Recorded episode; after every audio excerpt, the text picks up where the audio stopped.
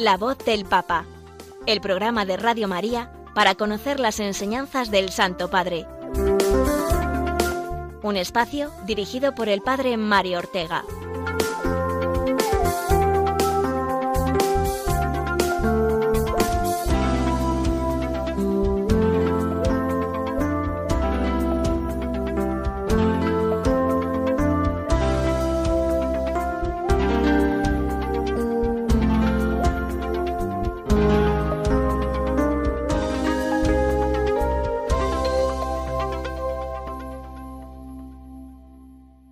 Buenos días, queridos oyentes de Radio María. Bienvenidos a este nuestro primer programa del mes de julio. Mes de calor, de vacaciones, mes para no dejar de escuchar la voz del Papa, que es la que nos mantiene unidos al sucesor de Pedro y por tanto en esa comunión eclesial querida por Jesucristo para todos sus discípulos. Aquí en Radio María les mantenemos siempre en esa sintonía, en esa onda con el Santo Padre, y así es en todos los espacios de nuestra programación. En este programa, de una manera especial, puesto que tratamos de ello, al hacerles llegar la voz del Papa a sus hogares y a su corazón. Hoy nos vamos a centrar casi exclusivamente en el pasado día 29 de junio, solemnidad que celebrábamos la semana pasada de San Pedro y San Pablo. Fiesta grande en Roma, puesto que son eh, los grandes patronos de la ciudad, y fiesta grande también en el Vaticano, en torno al Santo Padre, que celebra este día cada año con una misa solemne en la Basílica de San Pedro. Esta misa tiene como peculiaridad que el Santo Padre hace entrega de los palios a los nuevos arzobispos que han sido nombrados tales durante el último año. Comentaremos, en primer lugar, hoy la homilía que pronunció el Papa Francisco durante esta celebración. Pero es que también el mismo día 29 el Papa publicó una nueva carta apostólica, que lleva como título Desiderio Desideravi, y trata sobre la vivencia de la liturgia.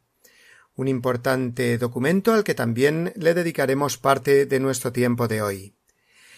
Y el día 29 también Francisco envió un mensaje al presidente de Cáritas Española, con motivo del 75 aniversario de la fundación de esta institución en nuestro país. También nos haremos eco de esta misiva, así como del vídeo del Papa para este mes de julio, que recoge la intención del apostolado de la oración para este mes. Y finalizaremos comentando también las palabras del Papa antes del rezo del Ángelus el pasado domingo. Muchas cosas, como ven, trataremos hoy. Por eso nos disponemos a entrar ya en materia y lo hacemos con la acostumbrada oración por el Santo Padre que ahora hacemos todos juntos. Oración por el Papa Francisco Señor Jesús, tú eres el buen pastor, siempre satisfaciendo nuestras necesidades y conduciéndonos a la vida eterna.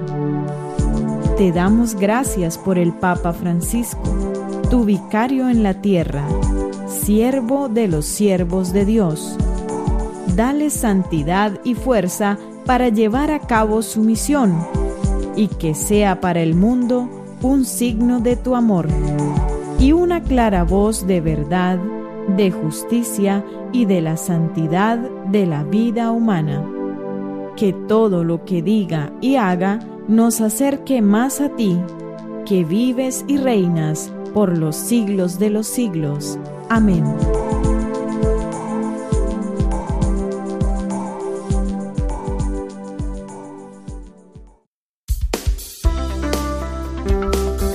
La voz del Papa, el programa de Radio María que te ofrece la enseñanza y la actualidad del Santo Padre.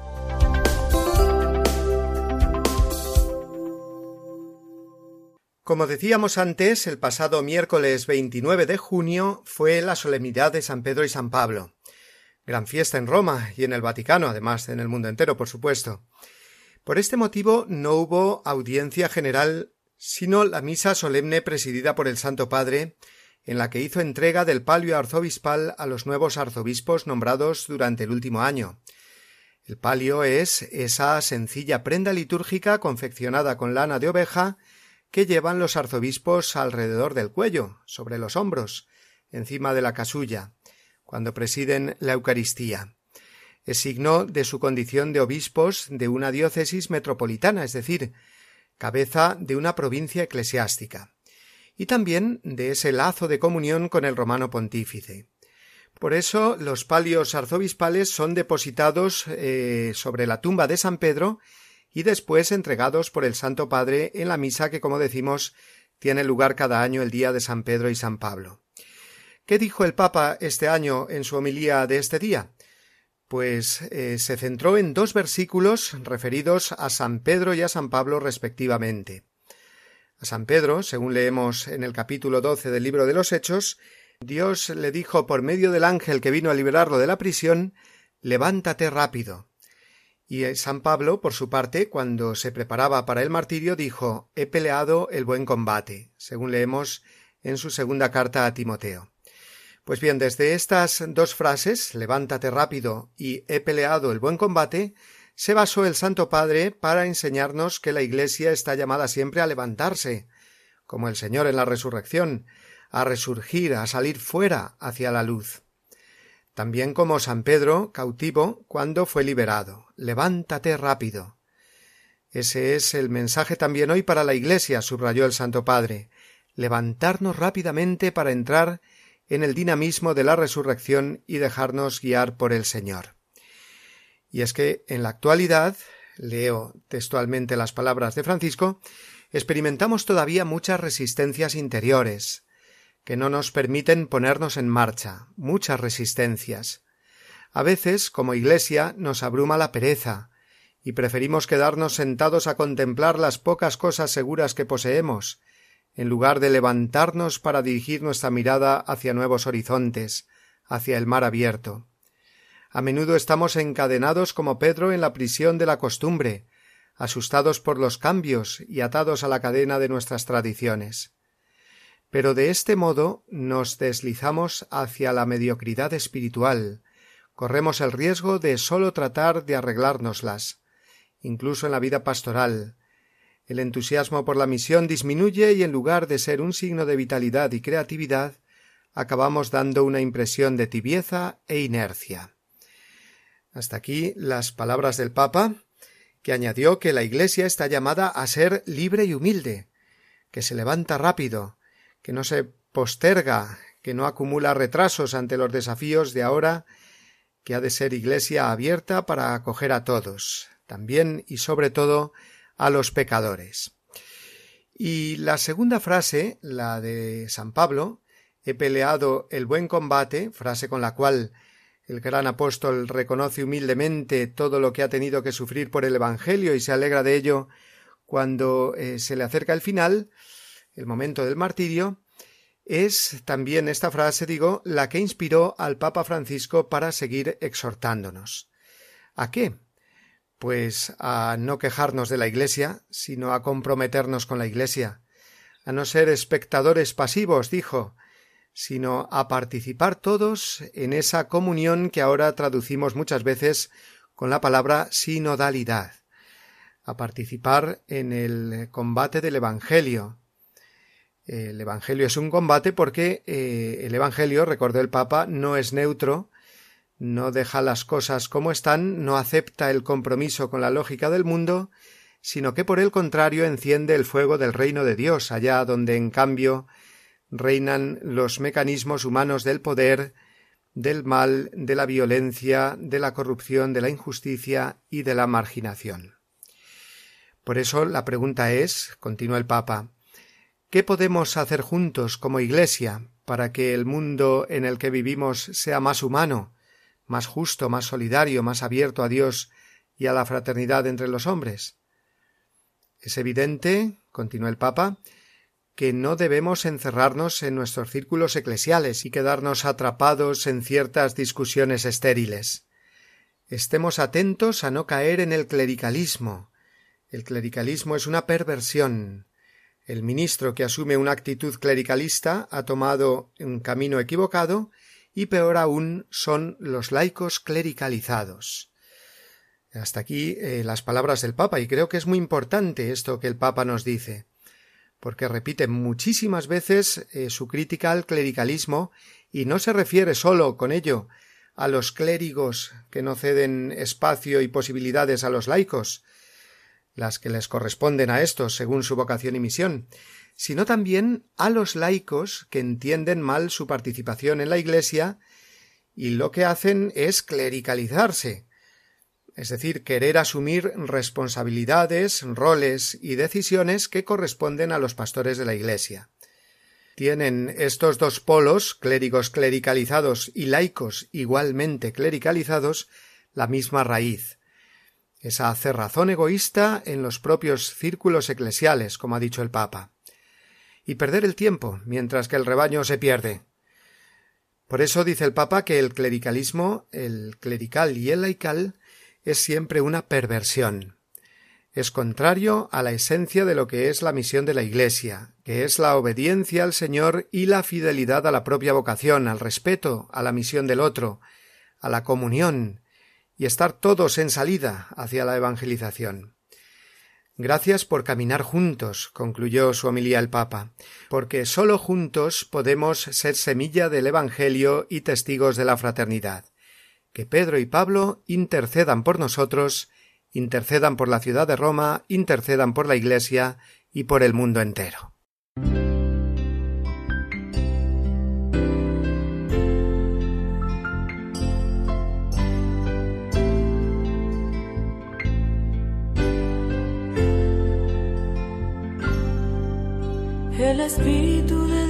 Está en este lugar. El Espíritu de Dios se mueve en este lugar. Está aquí para consolar, está aquí para liberar, está aquí para guiar. El Espíritu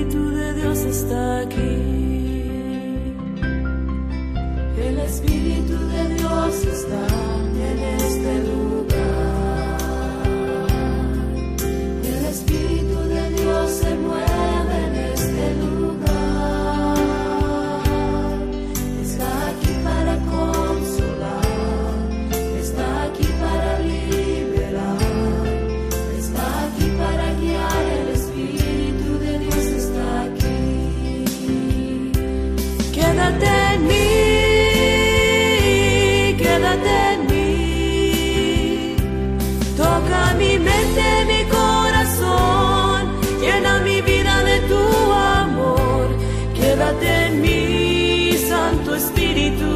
en mí, quédate en mí,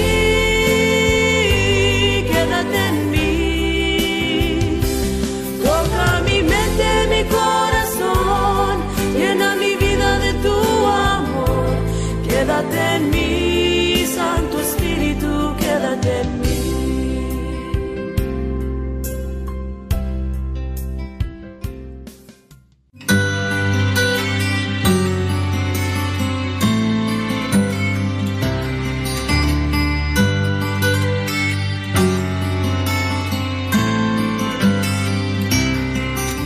Acoge la palabra del Papa con una adhesión religiosa, humilde, interna y eficaz. Hazle eco. Gracias, Dios mío, por el amor al Papa que has puesto en mi corazón. El amor al romano pontífice ha de ser en nosotros una hermosa pasión, porque en él vemos a Cristo. Por eso me gusta repetir, todos con Pedro, a Jesús por María. San José María Escriba de Balaguer.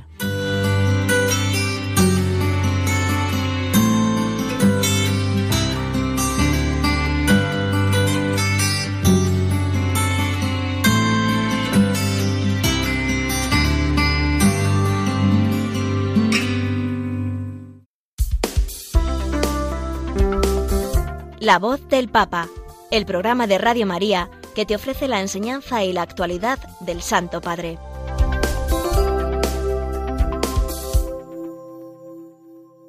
El mismo día de San Pedro y San Pablo, como dijimos al comienzo de nuestro programa, el Papa Francisco publicó una importante carta apostólica sobre la liturgia.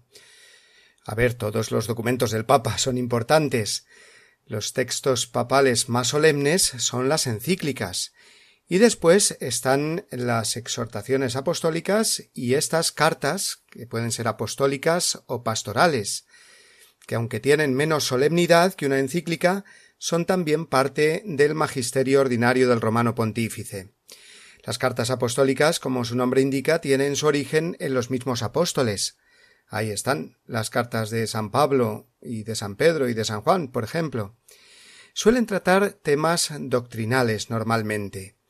Y así esta carta apostólica que publicó Francisco el pasado 29 de junio trata el tema de la liturgia y de su vivencia en la actualidad. Tiene como título Desiderio desideravi, que son las primeras palabras de esa frase con la que Jesús introdujo la última cena. Ardientemente he deseado comer esta Pascua con vosotros antes de padecer. Lucas 22:15. Ardientemente he deseado. Desiderio desideravi. Y este título elegido ya nos da una clara pista de por dónde van a ir las líneas que el Papa quiere mostrar a la Iglesia con esta carta. Va a estar centrada sobre todo en lo referente a la celebración de la Eucaristía y está como actualización de la Pascua del Señor y forma de participar en ella.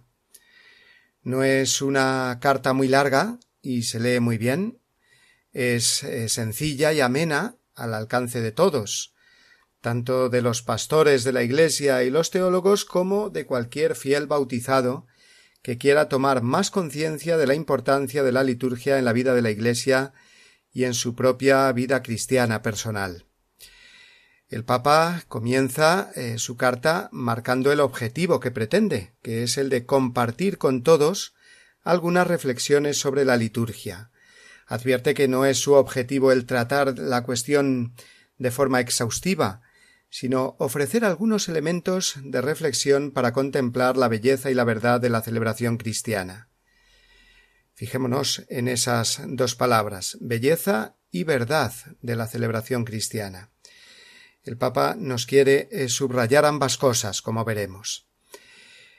Esta carta apostólica de Francisco tiene mm, dos partes claramente diferenciadas. La primera trata sobre los fundamentos teológicos de la liturgia, es decir, qué es la liturgia como parte esencial, fundamental de la acción salvífica de Dios en nosotros, en el mundo. Y así el Santo Padre comienza diciendo que la liturgia es el hoy de la historia de la salvación, es decir, nuestra forma de trasladarnos al misterio pascual realizado en la muerte y resurrección de Cristo hace dos mil años. O mejor dicho, que esa muerte redentora y resurrección luminosa de Jesús recorren todos y cada uno de los siglos y llegan hasta nosotros con toda su potencia salvadora, como el primer día. Eso es lo que quiere decir el hoy de la celebración litúrgica. Eh, leemos textualmente eh, lo que dice el Papa en el número ocho de la carta. Si hubiésemos llegado a Jerusalén después de Pentecostés y hubiéramos sentido el deseo no sólo de tener noticias sobre Jesús de Nazaret, sino de volver a encontrarnos con él, no habríamos tenido otra posibilidad que buscar a los suyos, para escuchar sus palabras y ver sus gestos más vivos que nunca. No habríamos tenido otra posibilidad de un verdadero encuentro con él, sino en la comunidad que celebra. Por eso la Iglesia siempre ha custodiado como su tesoro más precioso el mandato del Señor Haced esto en memoria mía. Hasta aquí las palabras del Papa. Y esto es la verdad de la liturgia, que la liturgia realiza lo que significa, que no es una mera representación de la cena del Señor, sino que aquello que era visible de Jesús, lo que se podía ver con los ojos y tocar con las manos, sus palabras y sus gestos, lo concreto del Verbo encarnado, ha pasado a la celebración de los sacramentos, según nos enseña eh, aquel famoso texto de San León Magno que cita el Papa Francisco en esta carta. Por tanto, la liturgia es el lugar principal del encuentro con Cristo. No el único, obviamente. Cuando uno reza o practica la caridad con el prójimo también se encuentra con Cristo, pero la liturgia, nos recuerda el Santo Padre, es el lugar principal en el que nos espera Jesús. De ahí que la participación en la misa dominical, por ejemplo, no sea sólo una cuestión de obedecer a la Iglesia que lo manda, sino una necesidad del cristiano, que si considera lo que Jesús dijo e hizo en la última cena, se sentirá irresistiblemente atraído hacia la misa. Es el lugar del encuentro con Dios por medio de su Iglesia, que se convierte así en sacramento del cuerpo de Cristo. Dice así el Papa en el número once. El poder salvífico del sacrificio de Jesús, de cada una de sus palabras, de cada uno de sus gestos, miradas, sentimiento, nos alcanza en la celebración de los sacramentos. Yo soy Nicodemo y la samaritana, el endemoniado de Cafarnaún y el paralítico de la casa de Pedro, la pecadora perdonada y la hemorroísa, la hija de Jairo y el ciego de Jericó, Zaqueo y Lázaro, el ladrón y Pedro, perdonados. Jesús continúa perdonándonos, curándonos y salvándonos con el poder de los sacramentos. El sujeto que actúa en la liturgia es siempre y sólo Cristo Iglesia, el cuerpo místico de Cristo. Hasta aquí las palabras del Papa. Por eso, el sentido teológico de la liturgia no es simplemente asistir a una serie de ritos como un ceremonial decorativo o un mero conjunto de leyes y preceptos que ordena el cumplimiento de los ritos. Es mucho más. Por medio de la liturgia eh, nos llega la salvación de Cristo. La celebración litúrgica nos purifica proclamando la gratuidad del don de la salvación recibida en la fe, dice el Papa. Es decir, que mm, yo no voy a misa o a cualquier otro acto litúrgico simplemente porque me gusta mucho lo que veo y lo que oigo, sino porque lo que veo y lo que oigo me está dando la salvación. Esto es lo que nos quiere transmitir el Papa y esto es lo que eh, nos eh, lo que significa la importancia de la liturgia. Por lo tanto, no nos hemos de quedar solo en la búsqueda de un esteticismo ritual que se complace eh, solo en el cuidado de las formas externas del rito, o se satisface porque se observan escrupulosamente todas las rúbricas. Podría darse todo esto, dice el Papa, y no entrar nosotros en lo profundo de la vivencia del misterio pascual, que es de lo que se trata. Y ojo, no es que con esto el Papa esté diciendo que da igual cómo se celebra la liturgia, ni mucho menos. Eh, todo lo contrario. Leo lo que dice el número 23. Hay que cuidar todos los aspectos de la celebración, espacio, tiempo, gestos, palabras, objetos, vestiduras, cantos, música, y observar todas las rúbricas. Esta atención sería suficiente para no robar a la asamblea lo que le corresponde, es decir, el misterio pascual celebrado en el modo ritual que la Iglesia establece. Pero incluso si la calidad y la norma de la acción celebrativa estuvieran garantizadas, esto no sería suficiente para que nuestra participación fuera plena. Por lo tanto, el Papa eh, concluye eh, esta primera parte más argumentativa de su carta de Siderio de Siderabi diciendo que tenemos que dejarnos asombrar por el misterio transmitido en la celebración litúrgica, ir a través de los signos más allá de estos, a una experiencia viva de Dios trascendente y presente al mismo tiempo. Y la segunda parte mm, de esta carta apostólica del Papa sobre la liturgia es una exhortación y unos consejos para que tengamos una seria y vital formación litúrgica. ¿Cuál es el problema en nuestro mundo actual? Pues que el hombre moderno, dice el Papa, ha perdido la capacidad del lenguaje simbólico y de la acción simbólica. Ojo, que simbólico no quiere decir eh, de mentirijillas o de poca importancia, como a veces entendemos esta palabra, cuando hablamos, por ejemplo, de, de esto es una cantidad simbólica o esto es un abrazo simbólico, que es, pero no es de verdad, no. Cuando hablamos del lenguaje y los gestos simbólicos de la liturgia nos referimos a que a través de las palabras y de las realidades creadas que usamos, el pan, el vino, el agua, el aceite, etcétera, que se usan en los sacramentos, estos símbolos o signos nos llevan a la realidad que se produce en ellos, que no es otra que la gracia de Dios que desciende. Pero si el símbolo no me dice nada, pues mal voy a descubrir la realidad que me quiere comunicar. Por eso es necesaria la formación litúrgica, dice el Papa, un aprender a hablar y a comprender el lenguaje litúrgico y sus signos para descubrir la belleza y la verdad de Dios detrás de ellos. El Papa eh, nos dice, eh, nos continúa diciendo en el número 34 de la carta, que hemos de distinguir dos aspectos, la formación para la liturgia y la formación desde la liturgia. Formación para la liturgia quiere decir que yo aprendo, me explican, digamos, lo que cada uno de los signos y oraciones litúrgicas significan. Una formación para entender la liturgia. Pero es que ahí no acaba todo, falta lo más importante. Una formación desde la liturgia. Es decir, que la liturgia misma me forma a mí.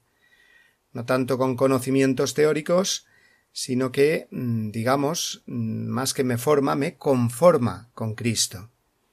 Y eso es lo fundamental de la liturgia, no en que yo sepa mucho sobre liturgia, que eso es muy necesario, la formación para la liturgia que decíamos, sino que yo sea formado y conformado desde la misma liturgia. Leo, como lo dice el Papa en el número 41. El conocimiento del misterio de Cristo, cuestión decisiva para nuestra vida, no consiste en una asimilación mental de una idea, sino en una real implicación existencial con su persona.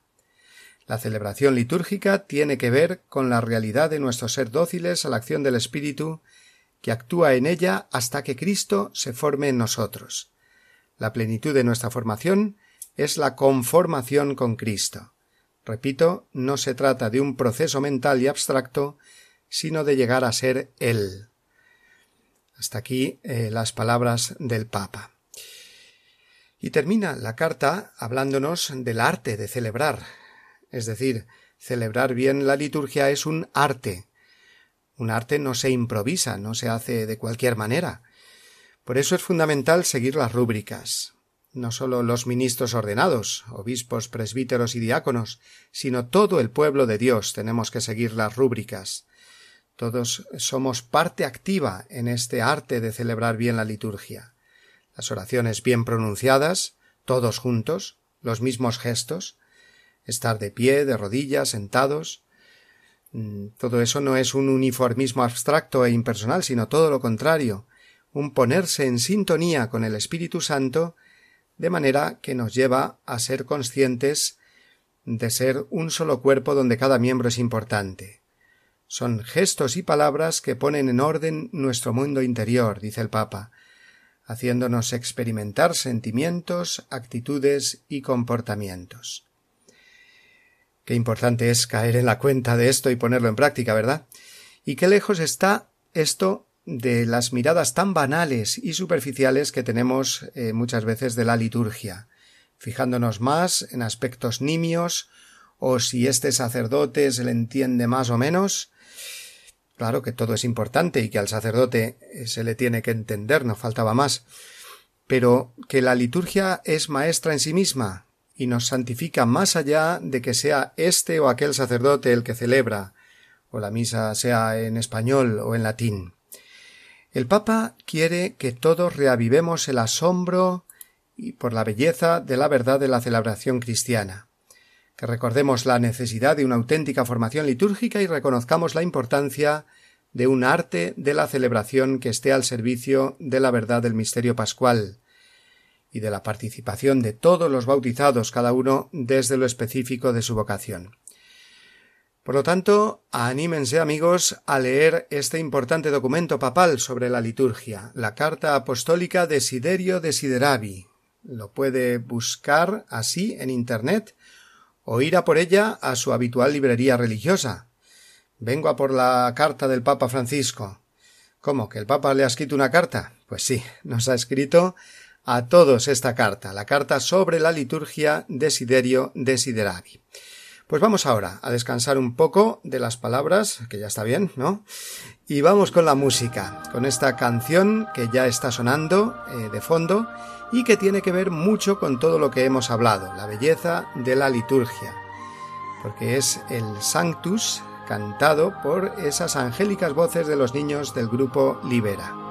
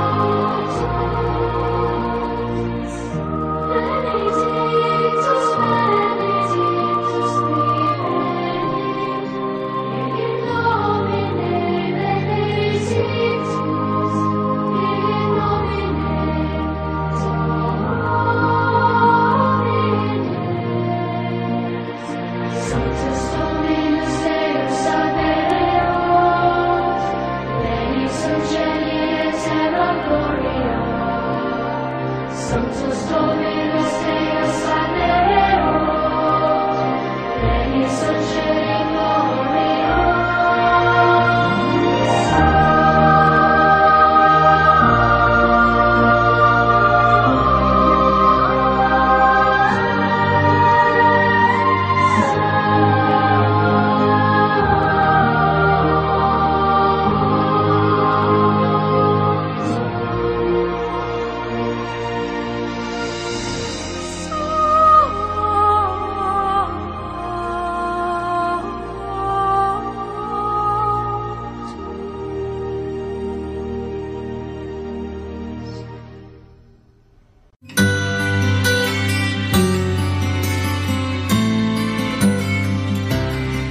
Todo lo que divide y separa en la Iglesia no puede provenir de Dios, sino del maligno. Los católicos podemos tener la certeza de mantenernos en la verdadera doctrina si estamos siempre en comunión con el Santo Padre.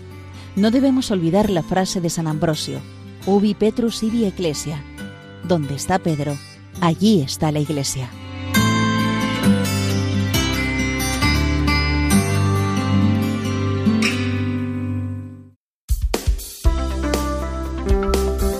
La voz del Papa, el programa de Radio María que te ofrece la enseñanza y la actualidad del Santo Padre.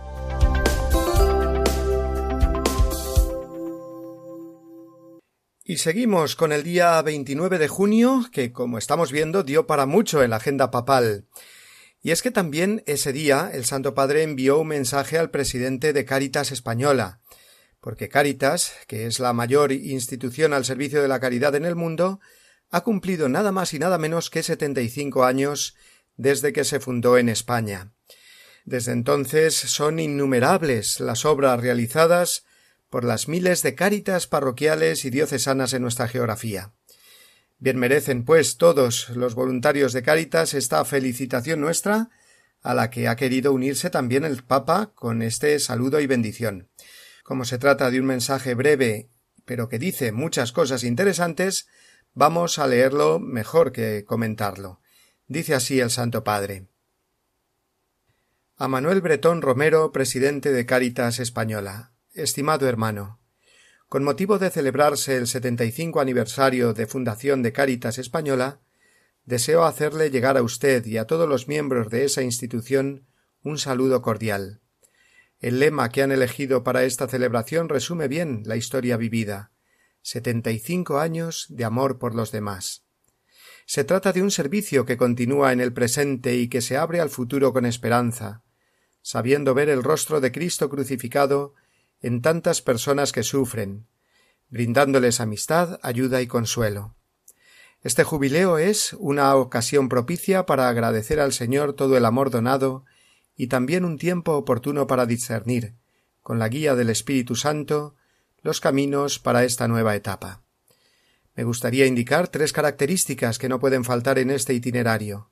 Primero, tener en cuenta que el camino de Cáritas es el camino de los últimos. Los pobres y excluidos son los destinatarios privilegiados del Evangelio. Ellos ocupan un lugar preferencial en el corazón de Dios hasta el punto de que Él mismo se hizo pobre. Pero no podemos esperar a que llamen a nuestra puerta, sino que hay que salir a su encuentro, buscar su bien integral y su pleno desarrollo, reconociendo su dignidad y sus derechos. Es también un camino de misericordia, pues este es el estilo de Dios que busca y se acerca a los más débiles para cuidarlos con compasión y ternura. Para seguir ese camino es necesaria una actitud de continua conversión, de configuración con Cristo, ya que sólo en la medida en que hagamos nuestros sus sentimientos y actitudes, nuestra caridad será más activa y eficaz. Por último, se trata asimismo de un camino de renovación, porque las nuevas realidades de la pobreza requieren que cuidemos tanto a las personas como a nuestra casa común, y que estemos dispuestos a recorrer las sendas de la cultura del encuentro y de la caridad, articulando lo local con lo global, trabajando desde los cercanos pero con un horizonte universal. Los animo a perseverar con alegría y decisión en las actividades y proyectos que llevan adelante en las diócesis españolas, y que se extienden más allá de las fronteras territoriales en favor de tantos hermanos y hermanas que necesitan nuestra cercanía, amor y solidaridad. Que Jesús los bendiga y la Virgen Santa los cuide y acompañe, y por favor no se olviden de rezar por mí. Fraternalmente, Francisco. Pues bien, este era el saludo, el mensaje, la carta del Santo Padre a la Cáritas española y a todos los voluntarios que en todas las diócesis eh, dan eh, su vida, su tiempo, sus esfuerzos en favor de los más pobres.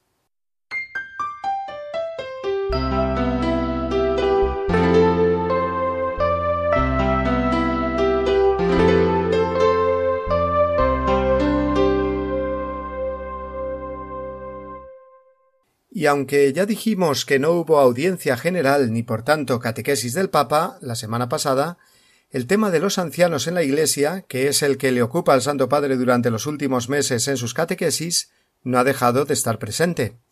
Sí, porque la intención del apostolado de la oración o red mundial de oración del Papa para este mes de julio es precisamente esta que la experiencia y sabiduría de los ancianos ayude a los jóvenes a mirar el futuro con esperanza.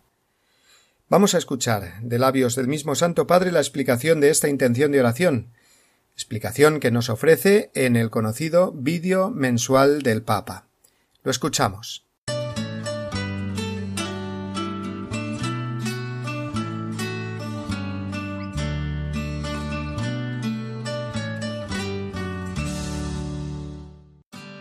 No podemos hablar de la familia sin hablar de la importancia que tienen los ancianos entre nosotros. Nunca fuimos tan numerosos en la historia de la humanidad, pero no sabemos bien cómo vivir esta nueva etapa de la vida. Para la vejez hay muchos planes de asistencia, pero pocos proyectos de existencia. Las personas mayores tenemos a menudo una sensibilidad especial para el cuidado, para la reflexión y el afecto. Somos o podemos llegar a ser maestros de la ternura. ¿Y cuánto? Eh? Necesitamos, en este mundo acostumbrado a la guerra, una verdadera revolución de la ternura. Y en esto tenemos una gran responsabilidad hacia las nuevas generaciones. Recordemos, los abuelos y los mayores son el pan que alimenta nuestras vidas, son la sabiduría escondida de un pueblo por esto es preciso celebrarlos y he establecido una jornada dedicada a ellos. Recemos por los ancianos, que se conviertan en maestros de ternura, para que su experiencia y su sabiduría ayude a los más jóvenes a mirar hacia el futuro con esperanza y responsabilidad.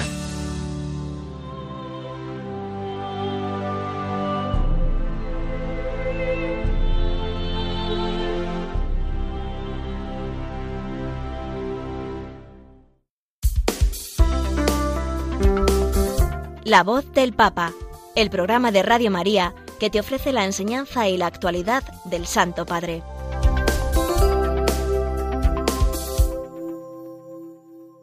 Esta parte final del programa saben que la dedicamos eh, normalmente a comentar las encíclicas del Papa y que nos quedaba pendiente el último capítulo de Fratelli Tutti. Pero como hoy hemos comentado ya otro documento papal, la recientísima carta apostólica sobre la liturgia, vamos a dejar para la semana que viene ese final de la encíclica sobre la fraternidad universal. Y ahora vamos a comentar, en cambio, las palabras del Santo Padre antes del rezo del Ángelus el pasado domingo. Analizando algunos aspectos del Evangelio de ese día, que recordémoslo, era el del envío de los setenta y dos discípulos y esos consejos que Jesús les dio, el Santo Padre se fijó en un detalle que puede pasar desapercibido o al menos no darle mucha importancia. Y la tiene. Es el hecho mm, de que Jesús enviara a los discípulos de dos en dos. No solos, sino en esa compañía de uno con otro, que puede resultar, subrayó el Papa, eh, un poco difícil, porque cada uno puede llevar un ritmo distinto, porque cualquier dificultad que tiene uno afecta también al otro, Parecería más fácil, o al menos eso pensamos muchas veces, caminar en solitario, organizarse uno mismo sin depender de otros. Sin embargo, Jesús no quiere que sus discípulos vayan solos. Esta es la idea principal que subrayó el Papa, que la evangelización es fruto de un trabajo en equipo, y más allá de lo que los discípulos enseñen, está el testimonio de la caridad, el amor fraterno, que es el que da credibilidad al mensaje del Evangelio. Así explicó el Papa la razón de esta elección hecha por el Señor de enviarlos de dos en dos. Lo escuchamos. La tarea de los discípulos es ir por delante a las aldeas y preparar a la gente para recibir a Jesús. Y las instrucciones que Él les da no se refieren tanto a lo que deben decir, sino a cómo deben ser. Es decir, no sobre el libreto que tienen que decir, sino sobre el testimonio que han de dar, que más a las palabras que han de decir. De hecho, los llama obreros, es decir, están llamados a trabajar, a evangelizar por medio de su comportamiento. Y la primera acción concreta con la que los discípulos llevan a cabo su misión es precisamente la de ir de dos en dos.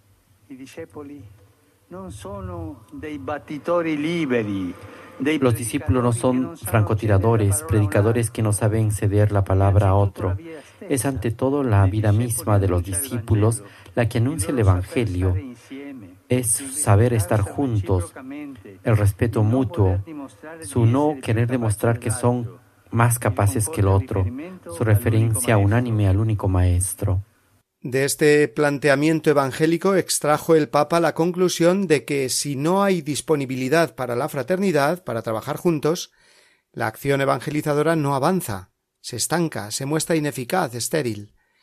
Ya podemos hacer, dijo el Santo Padre, planes pastorales perfectos y proyectos bien elaborados y detallados, que si no hay corazones dispuestos a la fraternidad, no se avanzará en el anuncio del Evangelio. De nuevo escuchamos las palabras de Francisco preguntándonos esta vez a modo de examen de conciencia. Entonces podemos preguntarnos, ¿cómo llevamos la buena noticia del Evangelio a los demás? ¿Lo hacemos con espíritu y estilo fraterno o a la manera del mundo, con protagonismo, competitividad y centralidad en la eficacia? Preguntemos si tenemos la capacidad de colaborar, si sabemos tomar decisiones juntos, respetando sinceramente a los que nos rodean y teniendo en cuenta su punto de vista. Si lo hacemos en comunidad y no solos. En efecto, es sobre todo así como la vida del discípulo deja traslucir la del Maestro, anunciándolo verdaderamente a los demás. Y después del rezo del Ángelus, el Papa Francisco hizo de nuevo un llamamiento a la paz en Ucrania, exhortando a los gobernantes que tienen en sus manos las decisiones y a los responsables de las organizaciones internacionales para que reaccionen, dijo, ante la tendencia a acentuar el conflicto y la oposición.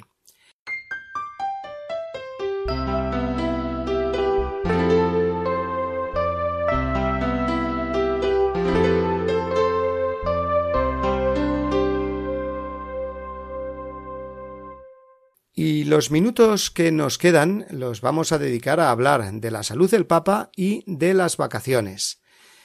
Para él, este verano es aún un poco incierto debido a sus problemas de salud que le han hecho ya cancelar el viaje previsto a África. El otro viaje internacional previsto, el de Canadá, en principio lo mantiene, pero está claro que dependerá también de cómo evolucione su rodilla, que le impide eh, caminar. Precisamente sus problemas de salud han sido motivo de rumores y especulaciones sobre una posible renuncia al pontificado. Fue el mismo Papa el que salió al paso recientemente de estos rumores. Escuchamos lo que dijo en el siguiente informativo de nuestros amigos de Ron Reports.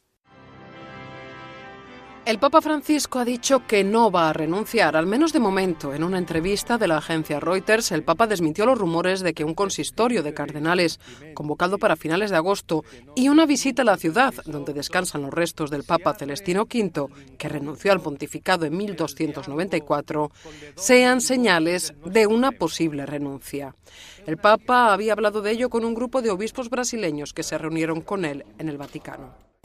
Eh, la prensa se estaba hablando mucho de que iba a renunciar y nos dijo, no recuerdo haber dicho eso, eso no se me pasa por la cabeza, quiero vivir la misión que se me confió hasta el fin.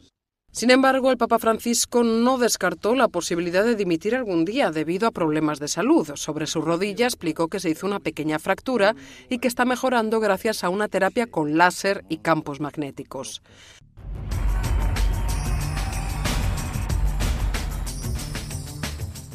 Deseamos, por tanto, y pedimos al Señor que estos tratamientos a los que se está sometiendo el Santo Padre para paliar sus problemas de rodilla vayan dando frutos y le permitan seguir desarrollando toda su apretada agenda. No obstante, ahora en verano, el Papa cada año aligera mucho esta agenda y aprovecha este periodo de vacaciones para un mayor descanso y lo hace dándonos a todos unos consejos de cómo vivir el descanso desde una perspectiva cristiana, como un tiempo de verdadero descanso y no de evasión egoísta. Vamos a escuchar, si les parece, estas palabras suyas, que fueron pronunciadas ya hace unos años, hablando del descanso y de las vacaciones y del cumplimiento del precepto dominical, pero que nos viene muy bien recordarlas en estos meses, seguro. Se debe distinguir entre el verdadero descanso y la evasión, tan común en nuestros días. Hoy se intenta evadir la realidad buscando una diversión que oculte nuestro descontento. El sentido del auténtico reposo lo encontramos en las palabras del Éxodo. Dios hizo el mundo en seis días y el séptimo descansó. Ese descanso es la alegría de Dios por su creación que era muy buena. Para nosotros cristianos, el día del Señor es el domingo y en la Eucaristía, que significa dar gracias, se encuentra el culmen de esa jornada de contemplación y bendición en la que acogemos la realidad y alabamos al Señor por el don de la vida, dándole gracias por su misericordia y por todos los bienes que nos concede. El reposo es también un momento propicio para la reconciliación, para confrontarnos con las dificultades sin escapar de ellas, para encontrar la paz y la serenidad de quien sabe valorizar lo bueno que tiene, incluso en el lecho del dolor o en la pobreza.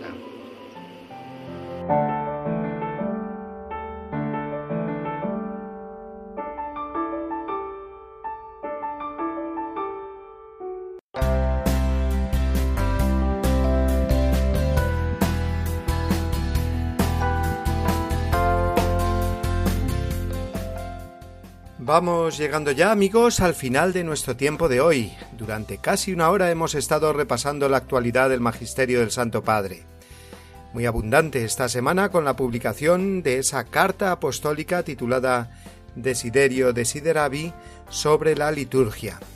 Una carta que sin duda en otros programas de nuestra emisora, sobre todo en los directamente relacionados con la liturgia, se tratará más profundamente Aquí hemos querido subrayar ante todo los objetivos que el Papa propone en ella y las líneas principales que marca para toda la Iglesia, en cuanto a la formación litúrgica se refiere.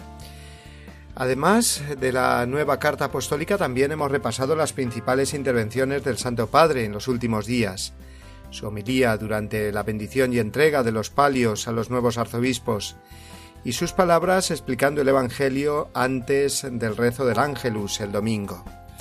También hemos recordado el mensaje que el Santo Padre ha enviado a Cáritas Española con motivo del 75 aniversario de su presencia en nuestro país y la intención de este mes de julio de la Red Mundial de Oración del Papa, más conocida como el Apostolado de la Oración. Ahora eh, toca despedirnos, eh, no sin antes recordarles que pueden encontrar este programa y los anteriores de la voz del Papa entrando en la página web radiomaria.es y una vez dentro dirigiéndose al apartado de los podcasts. Allí pueden escuchar nuestro programa las personas que no han podido hacerlo a la hora de su emisión, como también descargarlo y compartirlo con sus amigos por las redes sociales. Finalmente les recuerdo el correo de nuestro programa, la voz del papa arroba radiomaria.es, así, todo junto con minúsculas. Pueden enviarnos por ahí eh, sus preguntas, comentarios o sugerencias que muy a gusto responderemos y nos haremos eco de ellas en el programa. Emplazándoles al martes que viene a la misma hora, las 11 de la mañana 10 en Canarias, reciban todos un cordial saludo. La bendición nos la da ahora el Papa Francisco. Hasta la semana que viene, amigos.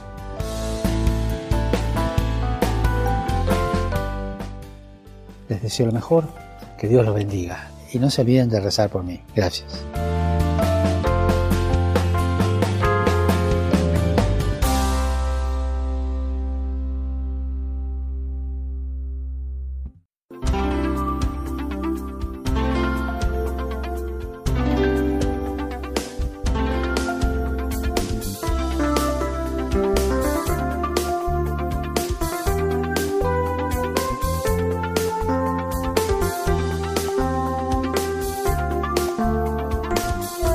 Han escuchado La voz del Papa, el programa de Radio María para conocer las enseñanzas del Santo Padre.